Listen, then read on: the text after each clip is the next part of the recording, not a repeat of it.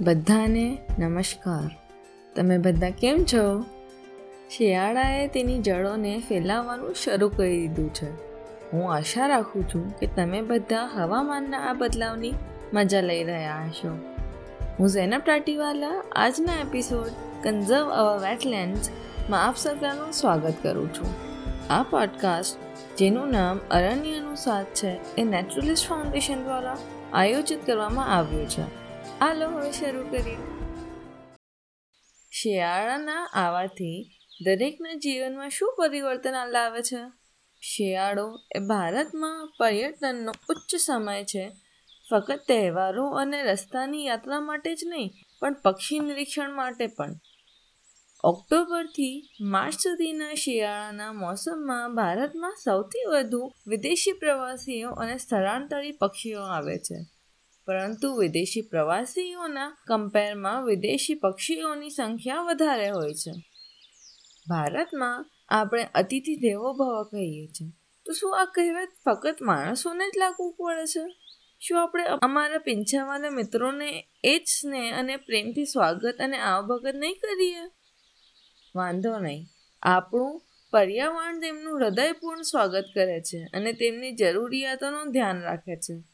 પરંતુ હજી સુધી પ્રકૃતિને ટકાવી રાખવામાં મદદ કરવાને બદલે આપણે આપણા સ્વાર્થી હેતુઓ માટે તેને ખલેલ પહોંચાવીએ છીએ હવે સવાલ એ છે કે આ સ્થળાંતર કરનારા પક્ષીઓ ક્યાંથી આવે છે, શા માટે આવે છે અને તેઓ આશ્રય ક્યાં લે છે?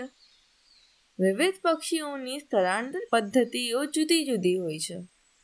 સામાન્ય રીતે તેઓ ઉત્તરી સંવર્ધન વિસ્તારોમાંથી ઉનાળામાં શરૂ થવાના કારણે દક્ષિણના મેદાનોમાં શિયાળાની મોસમ તરફ પ્રવાસ કરે છે. જ્યારે પ્રકાશનું સંકોચન થાય છે અને સંવર્ધન સ્ત્રોતોએ અન્ન પુરવવાથી તંગી હોય છે, ત્યારે પક્ષીઓ સંકેત લે છે અને દક્ષિણમાં શિયાળાની જગ્યાઓ તરફ સ્થળાંતર કરવાનું શરૂ કરે છે. ભારત સ્થળાંતર દરમિયાન ઓગણત્રીસ દેશોના પક્ષીઓનું સ્વાગત કરે છે અને શિયાળા દરમિયાન લગભગ બસો ઓગણત્રીસ જાતિના પક્ષીઓ ઉપખંડમાં સ્થળાંતર કરે છે.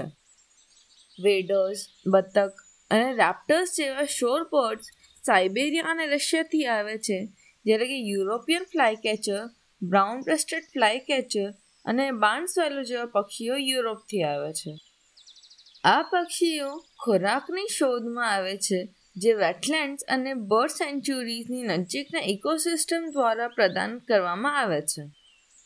હવે જ્યારે આપણે જાણીએ છીએ કે વેટલેન્ડ સ્થળાંતર કરનારા પક્ષીઓ માટે ઘરનું કામ કરે છે, ત્યારે આપણે તેમને બચાવવાની જરૂર છે. તો આપણે એને બચાવીશું કે નહીં? વેટલેન્ડ એ એવા ક્ષેત્ર છે જ્યાં પાણી એ પર્યાવરણ અને તેનાથી એસોસિએટેડ વનસ્પતિ અને પ્રાણીઓના જીવનને નિયંત્રિત કરતી પ્રાથમિક ફેક્ટર છે. તે જ્યાં વોટર ટેબલ જમીનની સપાટીની નજીક અથવા જ્યાં જમીન પાણીથી કવર્ડ હોય છે ત્યાં મળે છે. માશિયસ અને પોન્ડ્સ તળાવના કિનારા અને સમુદ્રના કિનારાઓ, નદીઓમાં બનવાવાળા ડેલ્ટા, નીચાણવાળા વિસ્તારો, જ્યાં જ્યાં વારંવાર પૂર આવે છે, આ બધા જ વેટલેન્ડમાં ગણાય છે. કોઈ બી જગા વોટર સેચ્યુરેશન મોટા પ્રમાણમાં તે નક્કી કરે છે કે જમીન કેવી રીતે વિકસે છે અને ત્યાં કઈ પ્રકારની વનસ્પતિ અને પ્રાણીઓ રહે છે, તે પણ એના ઉપર આધારિત છે. વેટલેન્ડ્સ એક્વેટિક અને ટેરેસ્ટ્રીયલ જાતિઓને જીવન આપે છે. પાણીના લાંબા સમય સુધી હાજરી એવી પરિસ્થિતિઓ બનાવે છે જે હાઇડ્રોફાઇલ્સની વૃદ્ધિને ફેવર કરે છે અને કેરેક્ટરિસ્ટિક વેટલેન્ડ સોઇલના વિકાસને પ્રોત્સાહન આપે છે. વેટલેન્ડ્સના નિર્માણમાં સૌથી મહત્વપૂર્ણ ફેક્ટર ફ્લડિંગ છે. ગ્રાઉન્ડ વોટર દ્વારા ફ્લડિંગનું સમયગાળો અને લાંબા સમય સુધી સોઇલ સેચ્યુરેશન નિર્ધારિત કરે છે કે પરિણામી વેટલેન્ડમાં જલીય માર્શ અથવા સેમ્પ વનસ્પતિ છે.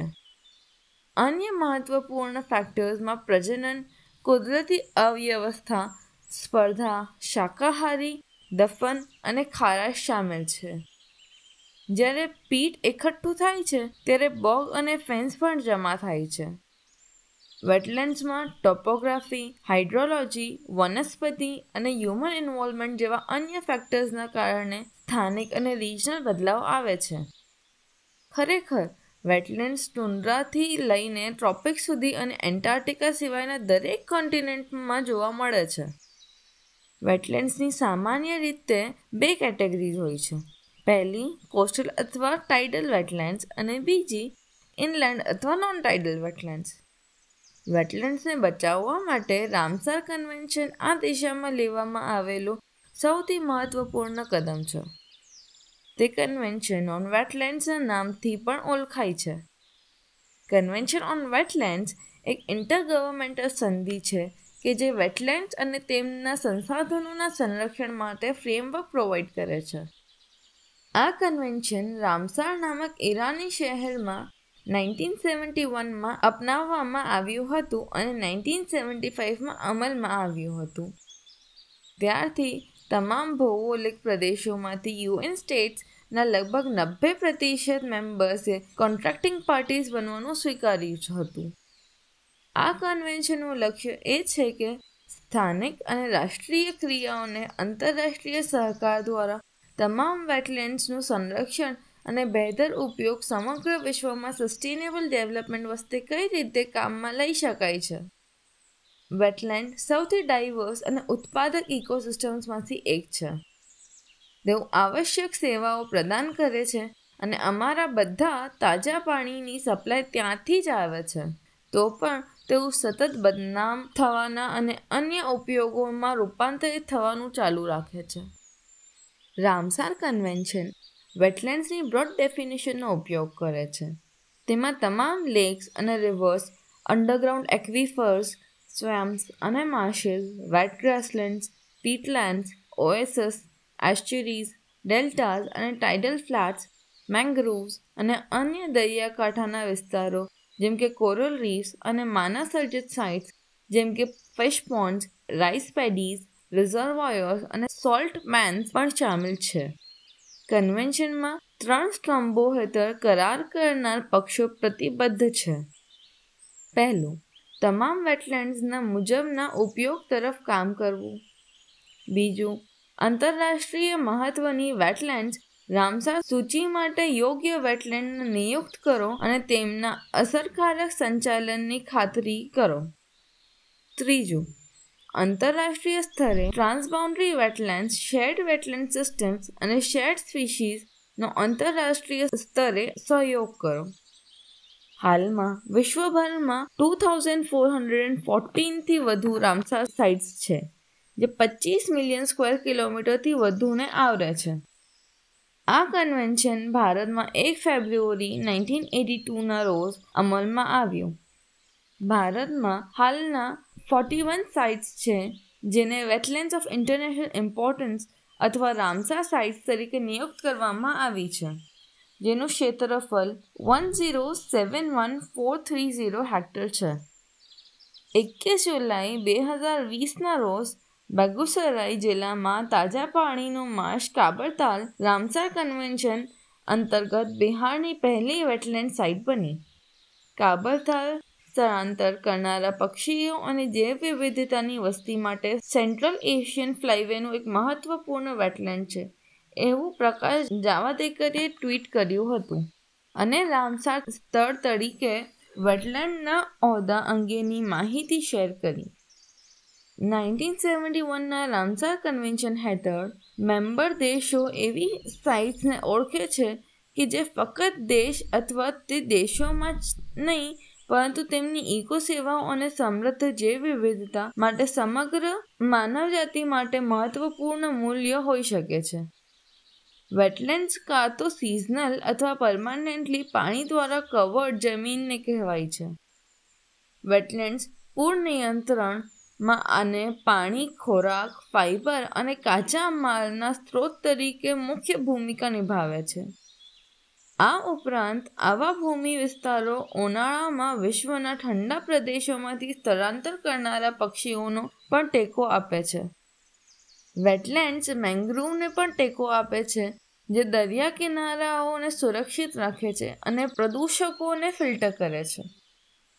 કબરતાલ વેટલેન્ડ્સ, જેને કવર ઝીલ તરીકે પણ ઓળખવામાં આવે છે, તે ઇન્ડો ગેંગેટિક પ્લેન્સથી લગભગ છવ્વીસ સ્ક્વેર કિલોમીટર કવર્ડ છે. આ સ્થળ ઉત્તર બિહારમાં એક વ્યાપક ફ્લડ પ્લેનની અંદર આવેલા અઢાર વેટલેન્ડ્સમાંથી એક છે. ત્યાં ચોમાસા દરમિયાન દોઢ મીટર જેટલી પૂર આવે છે. વેટલેન્ડ કબરતાલ એ સેન્ટ્રલ એશિયન ફ્લાયવે પર એક મહત્વપૂર્ણ સ્ટોપઓવર છે, જેમાં ફિફ્ટી એટ સ્થળાંતર કરાયેલા પાણીના પક્ષીઓ તેનો ઉપયોગ આરામ અને રીએનર્જાઇઝ થવા માટે કરે છે. એ માછલીના જૈવ વિવિધતા માટે પણ એક મૂલ્યવાન સ્થળ છે અને માછલીની પચાસ જાતિઓ ત્યાં વસે છે એમ રામસાર્ક સાઇટ્સ ઇન્ફોર્મેશન સર્વિસે જણાવ્યું છે. કબરતાલમાં વન સિક્સટી ફાઇવ વનસ્પતિ પ્રજાતિઓ અને થ્રી નાઇન્ટી ફોર પ્રાણીઓની જાતિઓ સાથે સિગ્નિફિકન્ટ બાયોડાયવર્સિટી નોંધાઈ છે, જેમાં બસો એકવીસ પક્ષી પ્રજાતિઓનો સમાવેશ થાય છે. તીન વલ્ચર અને બે જળ પક્ષીઓ સહિત પાંચ ક્રિટિકલી એન્ડેન્જર્ડ પ્રજાતિઓ આ સ્થળે વસે છે. રામસર કન્વેન્શન હેઠળ આવરી લેવામાં આવેલા ભારતના prominent વેટલેન્ડ્સમાં Chilka lake Odisha, Wular lake Jammu and Kashmir, Nal Sarovar, Gujarat Harika, Punjab Renuka Himachal Pradesh Sambhar Rajasthan, Deepor Beel, Assam, East Kolkata Wetlands, West Bengal, Rudrasagar, Tripura અને Bhoj wetland Madhya Pradesh આવે છે. ભારતની અંતરિક્ષ એજન્સી ઇસરોએ બે હજાર અગિયારમાં satellite ઇમેજના આધારે રાષ્ટ્રીય વેટલેન્ડ એટલસ બનાવ્યું હતું, જેમાં દેશના કુલ ભૌગોલિક ક્ષેત્રના આશરે four point six three percent વિસ્તારને આવરી લેતા બે લાખ વેટલેન્ડની મેપિંગ કરી હતી. કબરતાલ પછી રામસર કન્વેન્શન અંતર્ગત આંતરરાષ્ટ્રીય મહત્વની માન્યતા પ્રાપ્ત સાઇટ્સની સૂચિમાં વધુ બે સાઇટ્સ ઉમેરાઈ છે. તેરા નવેમ્બર બે હજાર વીસના રોજ મહારાષ્ટ્રના લુના તળાવ અને આગ્રામાં કીથમ લેક તરીકે ઓળખાતા સુર સરોવરને રામસર સ્થળો તરીકે માન્યતા આપવામાં આવી હતી. રામસર દરજ્જો યુપીમાં વેટલેન્ડ્સને સૂચિત કરવા અને તેમના સંરક્ષણની ખાતરી કરવાના રાજ્ય સરકારના પ્રયત્નોને પૂરક બનાવશે. બર્ડ સેન્ચુરી હોવાના કારણે રામસર વેટલેન્ડ્સ એક સુરક્ષિત ક્ષેત્ર છે. રાજ્ય તેના વેટલેન્ડ્સને બચાવવા માટે વધારાના સ્ટેપ્સ ઉઠાવી રહ્યું છે. તેમાંથી છ ને આ વર્ષે રામસર સાઇટ્સ જાહેર કરવામાં આવ્યા છે અને યુપીની પ્રથમ વેટલેન્ડ્સ ઓથોરિટીએ જંગલોની અંદર અને બહાર બંને બાજુએ આવેલા વેટલેન્ડ્સની સૂચના આપવાનું શરૂ કર્યું છે. યુપીમાં લગભગ one point two lakh wetlands છે જે જંગલોની બહાર આવેલા છે અને પાંચસો જેટલા અંદર આવેલા છે. સેટેલાઇટ ડેટા પર આધારિત રાષ્ટ્રીય વેટલેન્ડ એટલેસ મુજબ યુપીમાં વન પોઈન્ટ ટુ લાખમાંથી ઓછામાં ઓછા twenty three thousand eight hundred ક્ષેત્રમાં ટુ પોઈન્ટ ટુ હેક્ટરથી વધુ છે અને તેને સંરક્ષણની જરૂર છે. જો કે, મહેસૂલના રેકોર્ડને ધ્યાનમાં રાખીને યુપીમાં ઓછામાં ઓછી છવ્વીસ હજાર વેટલેન્ડ છે, જે ટુ પોઈન્ટ ટુ હેક્ટરથી મોટી છે. એકવાર વેટલેન્ડ્સને સૂચિત કર્યા પછી તે વન્ય પ્રાણી સંરક્ષણ અધિનિયમ હેઠળ આવરી લેવામાં આવશે. સંરક્ષણ પ્રયત્નોમાં લોકો અને વેટલેન્ડ્સ વચ્ચેના પર્યાવરણ જેવા કે પર્યટનને પ્રોત્સાહન, મત્સ્ય ઉદ્યોગ અને અન્ય આર્થિક પ્રવૃત્તિઓ વચ્ચે જોડાણ સામેલ કરવામાં આવશે. વેટલેન્ડ્સ શેલો વોટર બોડીઝને કહેવાય છે, જે ઓછામાં ઓછા તીન હેક્ટર વિસ્તારમાં ફેલાયેલી હોવી જોઈએ અથવા જ્યાં છ મહિનાના સમયગાળા માટે ત્રીસ સેન્ટીમીટર ડીપ પાણી હોવું જોઈએ. જમીનની વખત સાથે બદલાતી ઉપયોગની રીત વેટલેન્ડ્સ માટે સૌથી મોટો ખતરો છે. જ્યારે દેશના કેટલાક ભાગો આપણા વેટલેન્ડ્સના સંરક્ષણ તરફ આગળ વધી રહ્યા છે ખારગર હિલ્સ જેવા વિસ્તારો પણ છે જ્યાં વેટલેન્ડ્સ અને ગ્રાસલેન્ડ્સનો વિનાશ થઈ રહ્યું છે. રાજ્યના જૈવ વિવિધતા બોર્ડે પીસીએમસીને પત્ર લખ્યો છે. તે પહેલાં ખારગરના રહેવાસી પીએચડી વિદ્યાર્થી તરંગ સરીન દ્વારા આ વિસ્તારમાં વેટલેન્ડ્સ અને ગ્રાસલેન્ડ્સના વિનાશ અંગે નિરીક્ષણો સાથે બોર્ડને પત્ર લખ્યો હતો. સરીને અધિકારીઓનું ધ્યાન દોડ્યું છે કે સેક્ટર ચૌદ અને અઢાઈસમાં વેટલેન્ડ્સ ધીમે ધીમે નાશ પામી રહ્યા છે. કારણ કે બદમાશોએ ખારગર પર્વતની ઘાટીમાં નિયમિત રૂપે આગ લગાવી હતી. શરીરના અનુસાર આ જૈવ વિવિધતાને અસર કરે છે જે વેટલેન્ડ્સ અને હિલ સ્લોપ્સ પર આધારિત છે. આથી ખારગરના રહેવાસીઓએ નાગરિક અને અધિકારીઓને વિનંતી કરી છે કે તેઓ તેમના નોટમાં નેચરલ હેબિટેટને બચાવવામાં મદદ કરે. સરીને કહ્યું, મેં મારી જાતે જુદી જુદી સિઝનમાં ખારગરમાં મળવાવાળી લગભગ વન સિક્સટી એટ પક્ષીઓની જાતિઓનું દસ્તાવેજકરણ કર્યું છે. તેઓ સ્થાનિક વેટલેન્ડ અને જંગલોની ટેકરીઓ પર આધાર રાખે છે. તેથી જે વિવિધતાને જાળવવા આ પ્રાકૃતિક રહેઠાણોનું રક્ષણ કરવું આવશ્યક છે. ખારગરમાં આયુસીએનની સૂચિમાંની કેટલીક થ્રેટન્ડ સ્પીશીઝ જોવા મળે છે, જેમાં blacktail godwit greater spotted eagle, curlew sandpiper છે, જે સરીને વ્યક્તિગત રીતે ફોટોગ્રાફ પણ કર્યા છે. તેમણે તાજેતરમાં ખારગર ક્ષેત્રની જૈવ વિવિધતા અને તેને પડતા જોખમો પર ટેટોક પણ રજૂ કરી હતી. નેટ કનેક્ટ ફાઉન્ડેશનના એન્વાયરમેન્ટલિસ્ટ બી એન કુમારે કહ્યું કે આ પૃથ્વી પરની દરેક પ્રજાતિને જીવવાનો સમાન અધિકાર છે. એ જ કારણ છે કે તેઓ અન્ય લોકો અને માણસો સાથે રહે છે. તેથી જ્યારે આપણે મનુષ્યો રસ્તાઓ અને રેલ બનાવવા જંગલો કાઢવાનો પ્રયત્ન કરીએ છીએ અથવા ઇમારતો બનાવવા માટે વેટલેન્ડ્સને દફનાવીએ છીએ ત્યારે એક ઇકોલોજીકલ ઇમ્બેલેન્સ ક્રિએટ થાય છે, જે ભવિષ્યમાં આપણે જ નુકસાન કરે છે. એક્સપર્ટ્સે કીધું છે કે વર્તમાનમાં કોવિડ પેન્ડેમિક મોટા ભાગે બેટ જેવી વન્ય પ્રાણી પ્રજાતિઓને થતી ગંભીર વિક્ષેપની કારણે છે. હવે સવાલ એમ છે કે વેટલેન્ડ્સનું રક્ષણ કેમ કરવું જોઈએ? વેટલેન્ડ્સ એ વિશ્વના સૌથી ઉત્પાદક વાતાવરણમાં સામેલ છે. તે જૈવિક વિવિધતાના પાલનારૂપી છે, જે પાણી અને પ્રાથમિક ઉત્પાદકતા પ્રદાન કરે છે અને જેના પર વનસ્પતિ અને પ્રાણીઓની અસંખ્ય પ્રજાતિઓ અસ્તિત્વ ટીકાવી રાખે છે. તેવું પક્ષીઓ મેમલ્સ રેપ્ટાઇલ્સ એમ્ફીબિયન્સ ફિશ અને ઇનવર્ટિબ્રેટ પ્રજાતિઓની મોટી વસ્તીને ટેકો આપે છે. વેટલેન્ડ્સ પ્લાન્ટ જેનેટિક મટીરિયલના સ્ટોરહાઉસ રીતે પણ ઉમળે છે.